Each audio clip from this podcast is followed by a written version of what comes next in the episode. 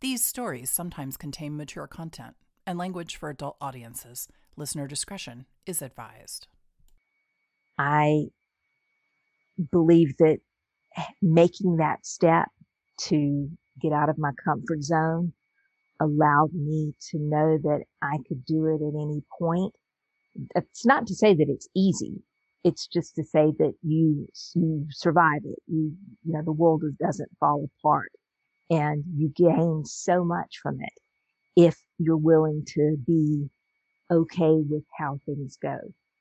Things don't necessarily go the way you think they will. Sometimes they're much better. Sometimes they're really awful and you go, okay, well, maybe that wasn't such a great idea. And then you just sort of pick yourself up and go, okay, so what's next?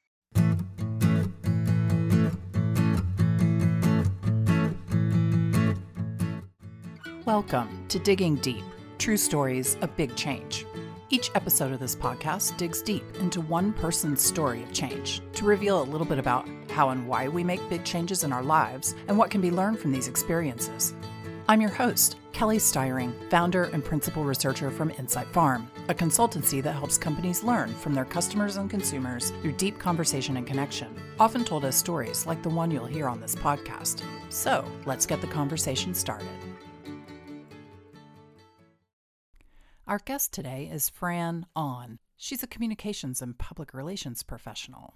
Fran works in internal communications with an international finance organization. I'm very pleased to welcome her today to tell her story. Thinking about the story that you'll be telling today, why don't we start with your headline? If you were writing a headline for your story, what would that headline be? She had a small life with big adventures. Excellent. I want to know all about that adventure. So, why don't you start just by telling your story in your own words? Okay. In 1991, I was working in business development at the time in a personal trust department at a very large bank in South Carolina. And Kiplinger newsletter had a post about people joining Peace Corps who were business volunteers. It had never occurred to me that that would be something I would do, being the capitalist that I was and ready to go make money and see the world from the financial perspective, I was surprised that I decided to look into that. I was at the age where I was turning uh, the milestone age of 30 and I wanted desperately to get out of South Carolina and find something new and also to leave a very bad relationship I wanted a complete change, something that would drastically upend my life. And so I joined the Peace Corps. And so, in joining the Peace Corps, you mentioned that it was a specific business program, but do you have influence over where you go and what you do? It varies. The Peace Corps typically has, at least when I was involved, they had specific regions that they wanted to find volunteers to to place. And at the time they were looking at Central and Eastern Europe. I was originally slotted for Vladivostok, which is in Russia, but it's on the it's the far, far edge of Russia, um, east. So almost to Alaska, I would say. And I was slated for that, but then things changed and that, that got pushed back. And so the next placement that came up was Czechoslovakia, which had not separated at the time. They did allow me to choose the Czech Republic. And so I actually did some research and went back to them and said, I'll take the Czech Republic. And from there, things began to move forward. Did you did you know what you were getting into at the time? Not at all. Uh, I knew that I was filling out in order to to uh, apply. I filled out a lot of paperwork, Kelly. It was everything from how many accounting classes I had to the kind of skills that I was using in my current position. One of the requirements was that I had to have an MBA and at least five years of work experience. So I wasn't sure what I would be doing and just said, I need to go in and maybe all I will do is make labels for, for newsletters. Who knows? But I can figure it out. And so I went in with an open mind and just felt like uh, exactly what it was. Felt like it would be an adventure and it would completely take me out of my comfort zone. And I was really ready for that. I was going to ask you about being ready for that. So, you know, a more traditional path from an MBA would be be recruited by a company and you were already working in financial services. Mm-hmm. So, what do you think it was specifically? I mean, what type of adventure do you think you were looking for? It was a chance to travel internationally, to be in places I would never have thought would be possible. And it just seemed like the right time. I was not attached. I had to do a few other things. Peace Corps at the time required you to be debt free. So I had to uh, pay off some debt and I was ready to close up and move forward. In general, it was just the desire to find something different in my life. And when you were doing this, did you, were there any systems? Did you build pluses and minuses lists? Did you talk to friends and family? Like, what was your process of actually making the decision? Well, did you have a process? Yeah, my process was okay. So I did read about it in Kiplinger newsletter. I did speak to someone who was part of that organization already, and I learned about his experiences and what he loved and what he hated about it. Um, probably one of the biggest influences was one of my sisters, who is an incredible woman. My sister Therese was a puppeteer for a very long time. She was puppeteer for 10 years. And she actually is someone I have always held in high esteem. She and I were talking one night and she said, I would do that if I could go. And at the time she was working at CNN. I was like, okay, if you, if you were going to do it, then I guess I should do it because I can and you can't. So I'm going to go have this adventure. So it was probably that part of it that made me want to do it more than anything else. I'm so. wondering what the what the rest of your family. That's a great story. What were the rest of your family's reactions or your friends? How did they um, react? So I have six brothers, and then there are the the five five girls, so four sisters. And my sisters were all incredibly supportive and said, "Yes, go do it. It's good for you. Go try, have an adventure." I do have another sister, my sister Lorraine, who spent time in the 70s traveling in Europe, mostly Germany, singing to U.S. troops. So these were my role models, seeing these people who had these other big adventures in their lives. And to me, it seemed like I needed to go find an adventure myself. I think the only person who was really a bit confused might have been my father because he just thought, well, you know, you should stay here and hang out. But I knew that that wasn't for me. Do, so, do you think he was worried about you? Do you think, did anyone express any concern about the political climate in that area of the world at that time? Not at all. You have to remember that was 90, that was 91. The, um, the Velvet Revolution had happened in 89 in the Czech, in what was then Czechoslovakia. And then the countries were finding their way. And by the end of 93, the countries actually split into the Czech and Slovak republics. So they became separate nations. Everything seemed to be going very well in terms of the way things were happening in the nations. So it, and in that area of the world. So it did not seem so frightening as maybe some areas you would go. What was your work like? What was the name of the center where you worked? What did you ultimately end up doing? I ended up working with a women's business organization. Uh, in Czech, it was Asociace Podnikatelek a Manažerí, which was Association of Business Women and Managers. My job ranged from having, holding weekly, weekly meetings, creating newsletters, to mostly raising money. When I mm-hmm. walked in the door, they said, we have a conference scheduled next year and you need to go raise money and put the program together. I was like, all righty then, let me figure out how that works here. What would you say were the if you if you can name them off the top of your head, what would you say were some of the successes that you feel like you accomplished during that time and, and what were some of the things that that could have been better? Absolutely, I believe one of my biggest successes was that conference. It ended up being a huge conference with women from Eastern and Western Bloc. It was a conference where all of the Peace Corps volunteers who were in my group helped with the whole program, with the whole conference itself.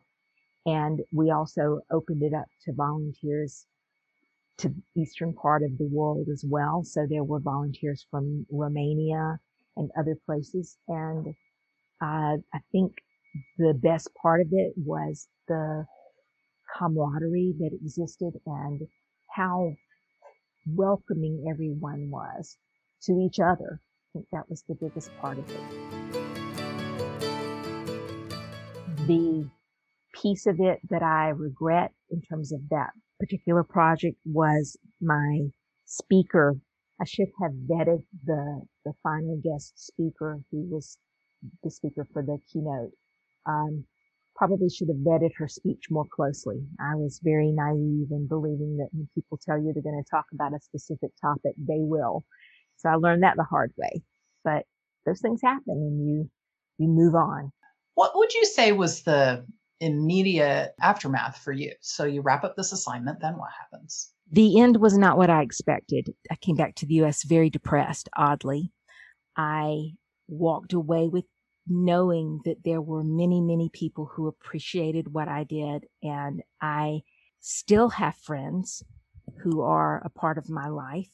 The woman I worked with directly has visited. The host family I lived with, I actually heard from one of the host sisters the other day on WhatsApp. So, you know, the world is very different from 1993 when I left we do have internet now in a way that we that didn't exist. So Peace Corps volunteers today live in a very different world as a result and have connections in a way that we just didn't. There was so much, so much kindness and so much goodness in people if you remember that it exists. And culture and language don't have to be a barrier. And so, how much language training did you have before you went? Well, in country, I had three months of training. I am a terrible language student. I know how to ask for money in Czech and I know how to tell you to leave me alone. so the important stuff to me was making sure I got money for the organization so I could ask for it in multiple languages, at least Czech and English.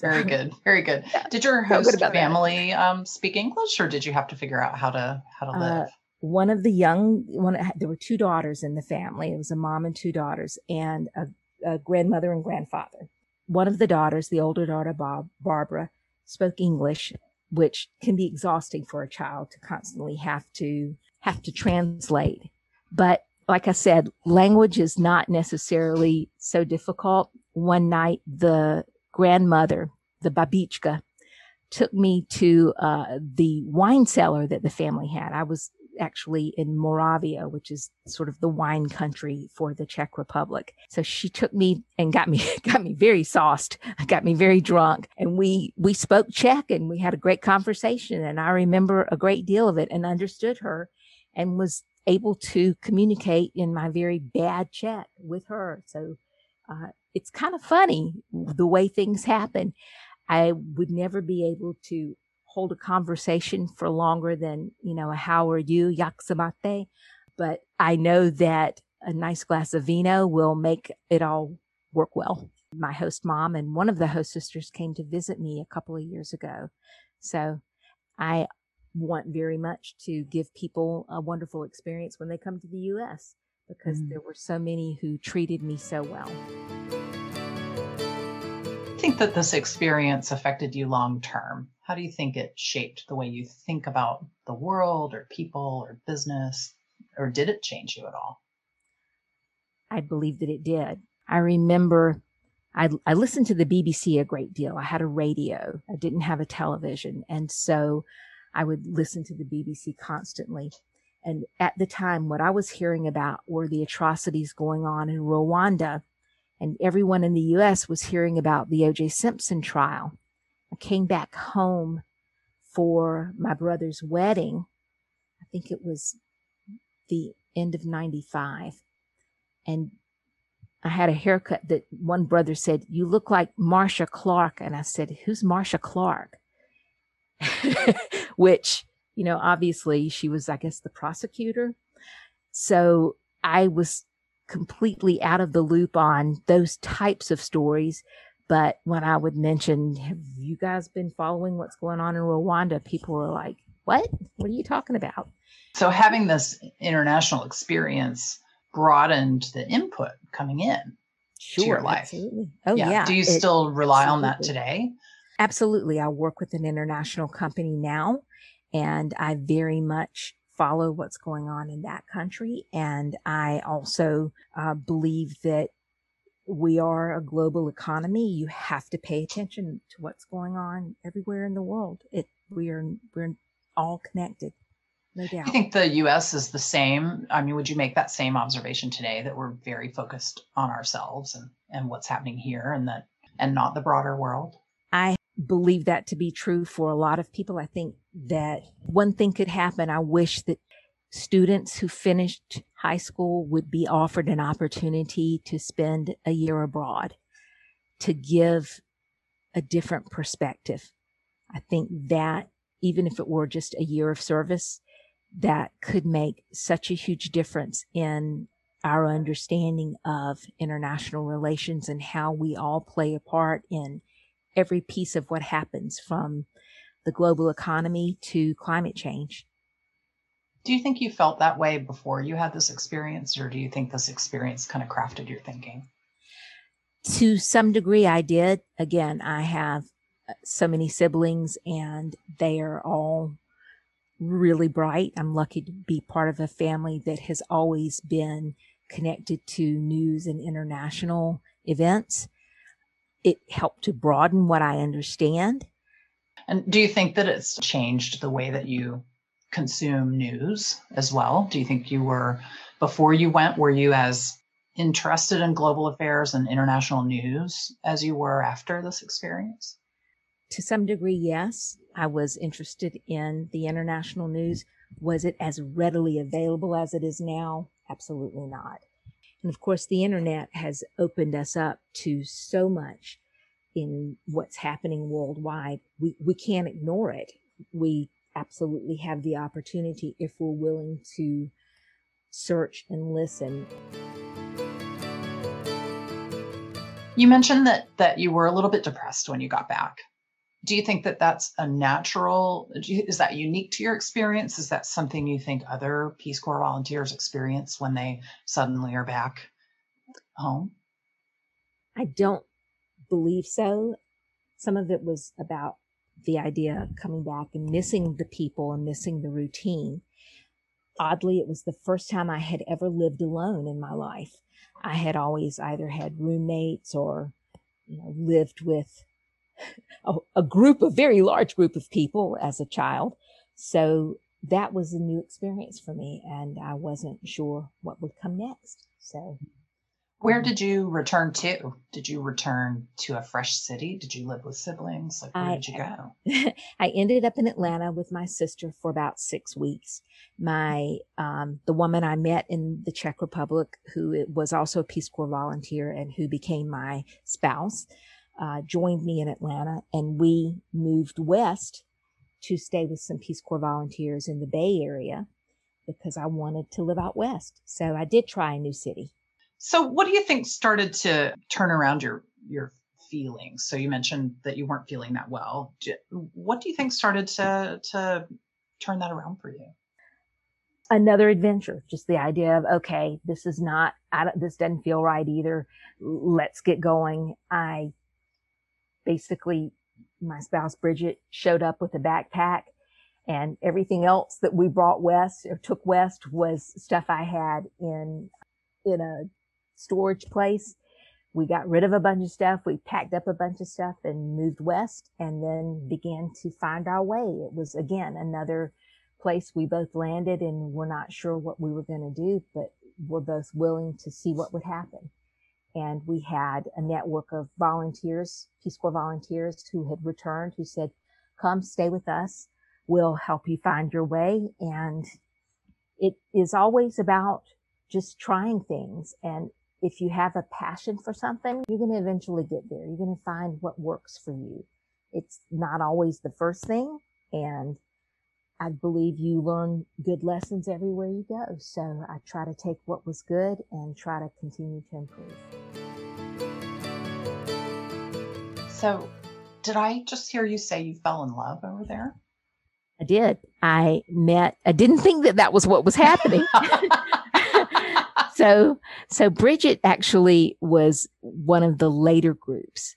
I was the first group that went in. We were the first group of business volunteers and we were a group of people who would be placed in Czech and Slovakia. When she came in, she was a specific group of Czech volunteers. And I think she came, she, she went in as an environmental volunteer and ended up teaching at an environmental high school. And we met because I was invited to speak to this new group of volunteers, but I didn't really think anything about us meeting until she contacted me about working with women's organizations and wanted to learn more. And that was when we began to develop a friendship.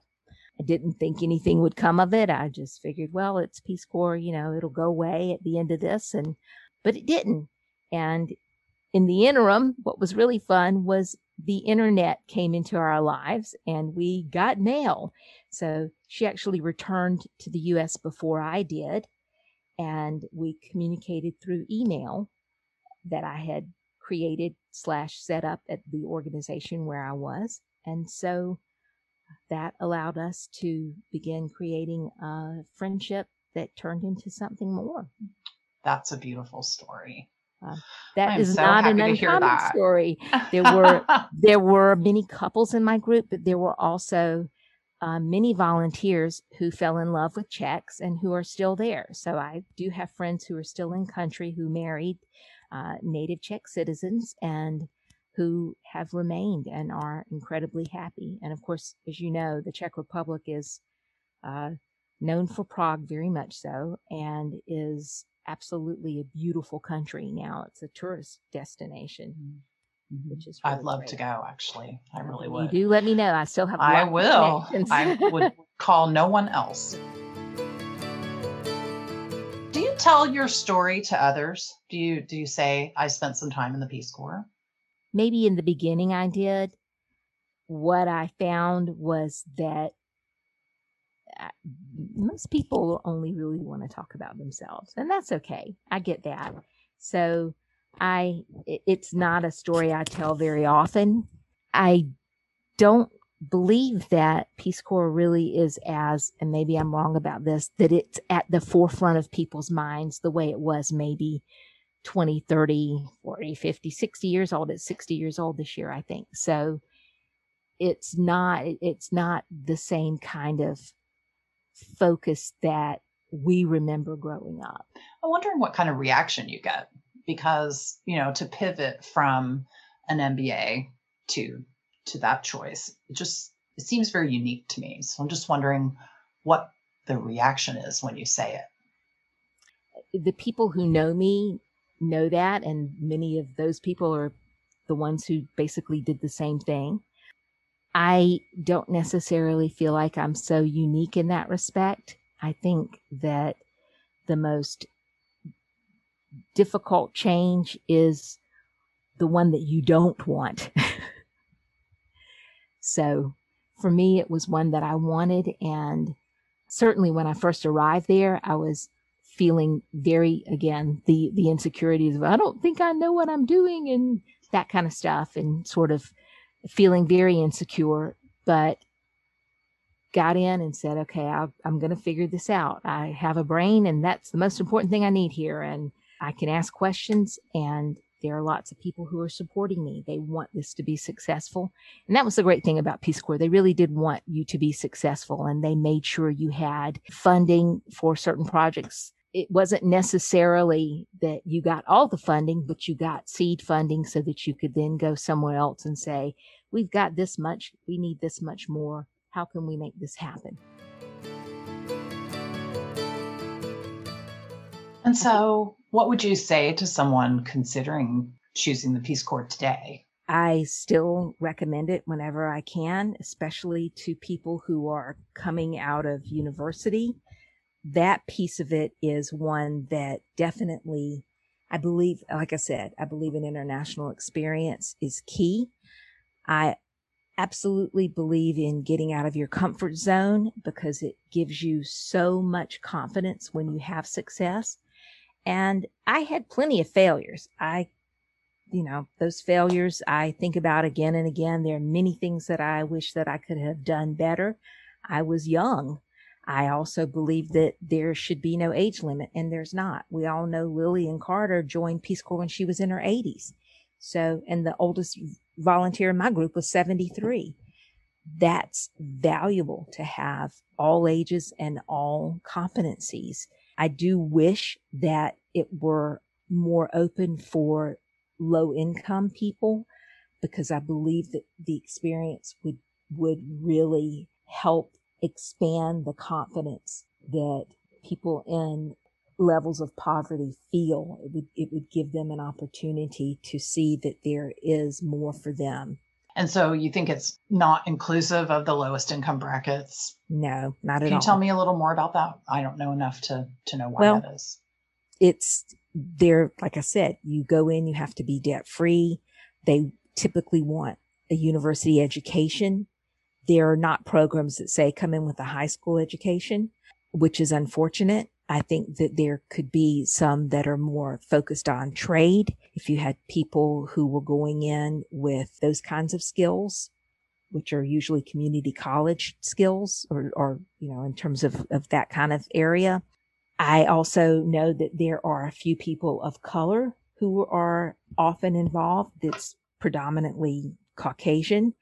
I had, we had one black volunteer in our group.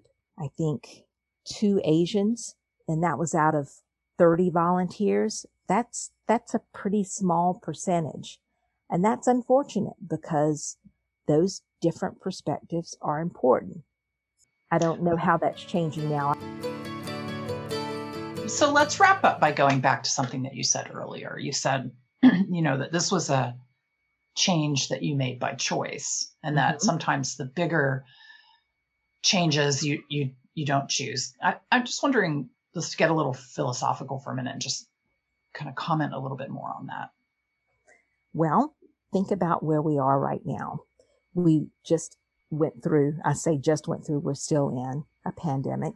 People had to shift from working in an office to working from home. That was probably fine for a very large number of people. It certainly put a great strain on working mothers who were the ones predominantly caring for the household and for homeschooling their children, etc. That's an awful lot to expect. And now we're reversing that with returning to work. So for the last year and a half, everyone has gotten comfortable with that now normal, new normal, whatever you want to call it. And now they're shifting back to what used to be still with a lot of uncertainty though. And I think that's hard for many people. The, the idea of change, I think in general is difficult. I think you know that based on us having this conversation. One of the things for me though is I, I believe I'm just, you know, I'm pretty comfortable with it. I'll go with the flow. That is not necessarily true for everyone else. Thank you so much for being my guest today, Fran. And Thank you for joining us today on Digging Deep True Stories of Big Change. I'm your host, Kelly Styring, founder and principal researcher from Insight Farm. At Insight Farm, we help companies make their products better through conversation and connection with consumers, often told as stories like the one you've heard today. If you'd like us to help you with consumer research, or if you'd like to participate in this podcast and tell your story, reach out at www.insightfarm.com. We look forward to the conversation.